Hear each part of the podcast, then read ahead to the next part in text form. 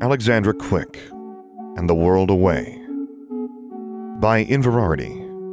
Read by Sam Gabriel. Chapter 33 The Plan is Not Without Its Risks. Alexandra met Pasquale Mercurio the next day in the prison library.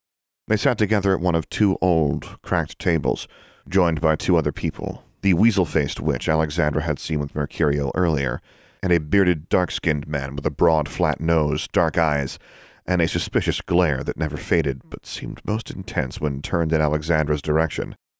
That was nicely done, Mercurio said to Alexandra. Of course, you realize that Typhon decides before the contest begins whether or not he's going to let you win. For library privileges or other trivial boons, he rarely eats anyone, unless you've annoyed him or you're simply an idiot. But the occasional loser keeps people from pestering him too often. He didn't let me win, Alexandra said. Mercurio shook his head ruefully with a pitying smile. I'm sure you are a clever girl, but Typhon is ancient. He probably knows every riddle ever told. The library was just another old building, not much bigger than a couple of their cells, which contained the two tables and some beaten old shelves full of books and scrolls. The books and scrolls were weathered, faded, and mostly on the verge of falling apart from age and repeated handling. As small as the selection was, Alexandra didn't doubt that everything in the library was heavily read. There wasn't much else to do on Erie Island. She had spent her first hour in the room looking at every single title. Naturally, there was nothing in the way of magical content, instructions, or education. Histories, memoirs, biographies, long forgotten political treatises, rants about the social issues of wizards living in previous centuries, and Alexandra was bemused to discover half a shelf containing the complete works of Jervig Findlewell. The darkness that threatens us all, Squibs among us, The wicked will of witches, Beware dark wizards, and A Call to Crusade. Also by Jervig Findlewell, Wand Tips for the Collector, A Collector's Guide to Old World Wand Tips, and Early Hellenic Wand Tips. Apparently, besides warning against modernism and the Dark Convention, her father's old nemesis had been an authority on wand tips. There were also Muggle books. These were mostly old paperback westerns and romance novels, but there were a few discarded elementary school textbooks, a microwave oven user's manual, and the third and fifth volumes of the 1943 Encyclopedia Britannica. There was no librarian. One simply signed one's name in a box of cards kept for each book. Alexandra didn't know what prevented books from disappearing or being destroyed. Like much of the prison, it appeared that prisoners could do what they wanted as long as they didn't do violence to each other or annoy those who ran it. No one else was in the library this morning, just Alexandra, Pasquale Mercurio, and his two associates, and their doom guards, of course. You all know who our young friend is, Mercurio said to the other two. He turned his smile on Alexandra again. This is Elizabeth Todd, one of the finest potioneers you'll ever meet. The hard, thin woman nodded minutely, eyes fixed stonily on Alexandra, as if she were measuring ingredients in her mind for some fatal concoction. The other man spoke before Mercurio could. Cygnus Nero, he said. I'm a great admirer of your father. Really? Why? Alexandra asked. Nero clearly didn't expect that question. Well, he's very accomplished, and a formidable wizard. Cygnus thinks when Abraham Thorn starts his revolution, we will all be freed, Elizabeth Todd said. Alexandra started to tell them she didn't know anything about that, but then remembered that she wanted these people to think she was useful, at least until she figured out what they were up to. I see. Elizabeth Todd said, So the question is, why are you here? Alexandra said, I hexed a Confederation bureaucrat. They send juveniles to prison for that nowadays? asked Cygnus Nero. They do when you're the daughter of an accomplished and formidable wizard, and rumored to be a member of the Dark Convention, Alexandra said. Also, I might have almost killed him. You speak oddly, said Nero. I was raised by Muggles, Alexandra said. Got a problem with that? Nero's nostrils flared. Then he shook his head. Don't care about Muggles, not like your friend. My friend? Alexandra asked. The gaunt man. The tall fellow who's been following you around, said Mercurio. Alexandra grimaced. That's what people call him? One of the benefits of library privileges was that the creepy cowled wizard didn't have them, so now she had another place besides her cell to avoid him. That's what the muggles called him. He killed quite a few of them before the Aurors caught him. Alexandra's eyes widened. The cowled wizard was a serial killer? He's not my friend, she said. He'd better not be yours. Not at all, said Mercurio. We have no interest in his vile practices, and speaking for myself, I find muggles quite entertaining. Why would I want to hurt them? Alexandra leaned back in her chair and folded her arms. So, you wanted to talk to me after I proved I could get something from Typhon or Etna? The three adults looked at each other. First, Mercurio said, are you with the Dark Convention? It's not like the Dark Convention has a membership card. They don't even have a leader, not even my father. This was her understanding of the shadowy network of dark wizards and malcontent warlocks, practitioners of unapproved magic, and various other beings who chafed beneath the Confederation's laws. She hoped she wasn't revealing her ignorance to someone who knew better. Mercurio said, You know what we mean. Are you affiliated with them? Do you have friends among them? Do you represent your father? Maybe, Alexandra said. Maybe you're playing games, Elizabeth Todd said. Maybe you're a little girl pretending to have contacts and influence that you don't. Maybe I have no reason to trust you, Alexandra shot back. You could be snitches for all I know. She started to push her chair back as if to leave. All three of them frowned at that. What would you say, asked Mercurio, if I said we have a way of getting out of this place? Alexandra stopped moving her chair. I'd ask why you're still here. Also, are you really sure these things aren't eavesdropping on us? She gestured at the Doom Guards. We've tested that many times, Elizabeth Todd snapped. If Typhon or Etna knew what's been said and done in their presence, we would not be here. Mercurio said smoothly, Knowing how to get away is not the same thing as being able to do it. There are obstacles. Alexandra couldn't help laughing. no kidding. That's kind of the point of a prison, right?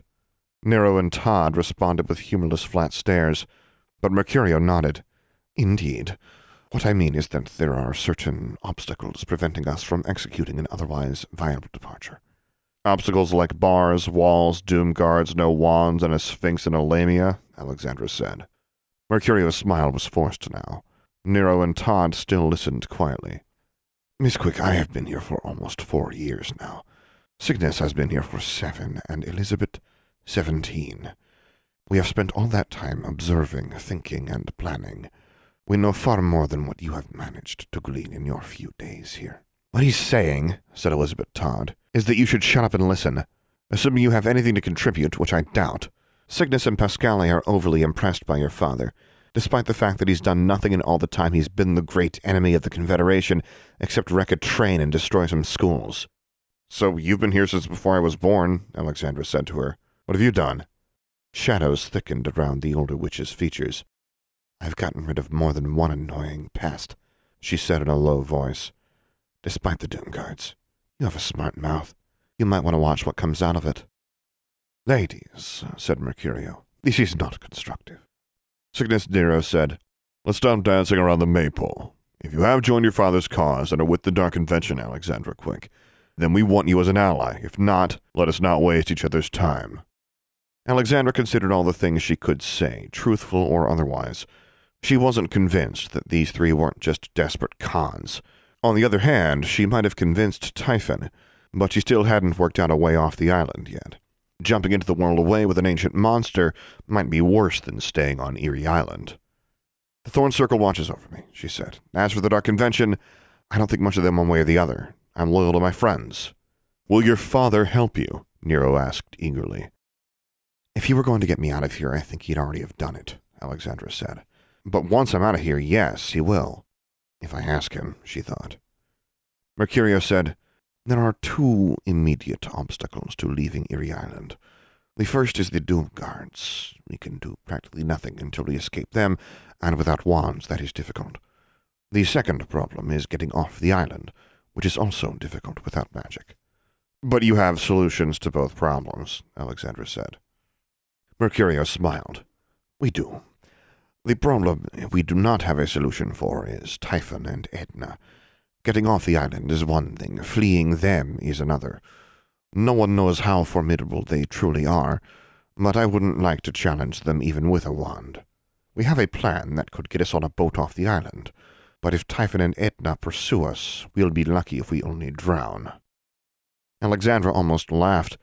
It was like discovering someone who had the other half of a puzzle. She allowed a slow smile to stretch across her face. You need a distraction, she said. You were hoping maybe my father, or the Dark Convention, has some way of dealing with the wardens of Erie Island? Yes, Pasquale Mercurio said. Alexandra let her smile become a grin, radiating confidence. If we can get away from here, I can deal with Typhon and Etna. You can? Nero asked. You're asking us to just take that on faith? Elizabeth demanded. I didn't come here unprepared, Alexandra said. I am the daughter of Abraham Thorn. He has a plan, and the Dark Convention has known about this prison and its wardens forever. If you want to get past them, you need me. But I have to get outside the walls first. The other three looked at each other. Alexandra held herself erect, chin arrogantly tilted upward, assuming the role of the dark sorceress they imagined her to be, while hoping they didn't have some additional test for her, or that they didn't turn out to be a bunch of losers who had no plan and were only going to get her in worse trouble. No words passed between the adults, but finally Mercurio nodded. An old Asian man with a white beard down to his waist shuffled through the door, followed by his doom guard. Let's talk tomorrow, said Mercurio. The goblin boat comes every week, but not on a precise schedule, Mercurio told her the next day. It also comes when there is a new guest, such as yourself, but the only time it can be relied upon to come immediately is when someone dies. They sat cross-legged in the courtyard playing wizard chess, with their doom guard standing sentinel behind them. Alexandra didn't know how Pasquale Mercurio had obtained the magical pieces for a wizard chess set, but she assumed he'd had something to bribe Etna with at some point. He was a better player than her, but she still had hopes of rescuing her bishop from between a pair of dagger-wielding pawns. Your plan is to escape on the goblin boat? Alexandra said. I guess we might be able to overpower the goblins even without wands. She didn't think she'd feel bad about jumping the goblins who dragged her behind their boat across the lake. But what about the Doom Guards? Ah, said Mercurio, moving his rook. It raised an iron-capped mace and smashed one of her knights off his horse. She grimaced at the loss of the piece she hadn't seen threatened. As I said, the goblin boat comes immediately when someone dies to remove the remains. The goblins here would mutiny if they had to spend a single night on the island with a deceased wizard. They have a terrible fear of ghosts, you see. Okay, Alexandra said. She directed her bishop to smite one of Mercurio's pawns. The pawns in this set were quite belligerent. The bishop prevailed, but was left with his peaked hat askew and his cassock slashed. So we wait for someone to die? No, we don't wait. Mercurio began using his pawns to wear Alexandra's material down. That is the solution to both the boat and the Doom Guards. Someone has to die. Alexandra looked around. Since she'd begun hanging out with Pasquale Mercurio, Elizabeth Todd, and Cygnus Nero, the gaunt man didn't follow her constantly, but she could see him across the courtyard. She wasn't sure she was willing to murder someone, even a murderer. Mercurio grinned. Check. While his pawns had been dragging down her second knight, his queen had moved closer to threaten her king. She could see that this game wasn't going to end well for her. What does the Doomguard do when the prisoner it's guarding dies? she asked. It returns to the armory until it is reassigned, Mercurio nodded. You begin to see the outlines of the plan. I think so. Alexandra was not actually sure she saw it any better than she'd seen his stealthy check of her king. She moved her king, who was quickly confronted by a knight's horse rearing before him. Even if Elizabeth can make a death draft, seems like there are some holes in this plan before we even get to the boat and Typhon and Etna. Checkmate, Mercurio said. Alexandra sighed. Mercurio gathered his set and dropped the pieces into a wooden box, then rose to his feet. Shall we take a walk? Sure. Alexandra accepted his hand up. There weren't very many places to walk to. As always, the Doom Guards followed them. Elizabeth cannot brew potions, Mercurio said once they were out of the main courtyard and walking along the high walls surrounding the small inner complex that defined their world. She has no wand. She does, however, possess an impressive knowledge of poisons. So your plan is to actually kill someone? Not quite. She'll only be mostly dead. Alexandra stopped to turn that over in her mind. She mostly dead? Keep walking, Mercurio said. Alexandra didn't know why it mattered, since the Doom Guards just stopped and then followed again to match their pace, but she did. As they rounded a corner that took them out of sight of the nearest prisoners, he said, She believes her poison will give her the appearance of death. enough to fool the Doom Guards and the goblins. How about Typhon and Etna? They don't generally inspect corpses. What if they do? Then Typhon will probably eat Elizabeth. The plan is not without its risks. Alexandra snorted. And nobody has ever tried this before? The goblins would have to be pretty stupid not to think a witch might try to fake her own death. Oh, it has been tried. That's why the goblins stab corpses through the heart and then cut off their heads. Alexandra stopped again. What's your plan for that? We, that is, Cygnus and myself, will volunteer to carry Elizabeth's body to the boat. The goblins don't like to do that themselves, and they can't get a doom guard to do it once it has been sent back to the armory. Before the goblins begin their grisly task, we will overpower them and steal the boat. What about the doom guards? Alexandra wasn't sure about the goblins being easy to overpower, but the doom guards certainly weren't. We have a plan for escaping our doom guards, Mercurio said, but you must get away from yours on your own. He looked over his shoulder at the two armored golems following them. Can you do that?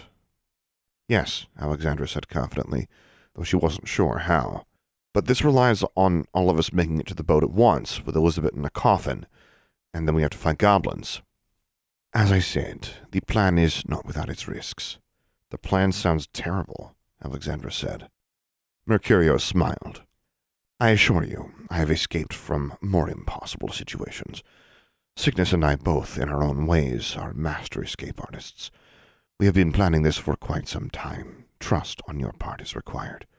The Doom Guards and the Goblins are obstacles, but the Doom Guards are mindless and do only as commanded.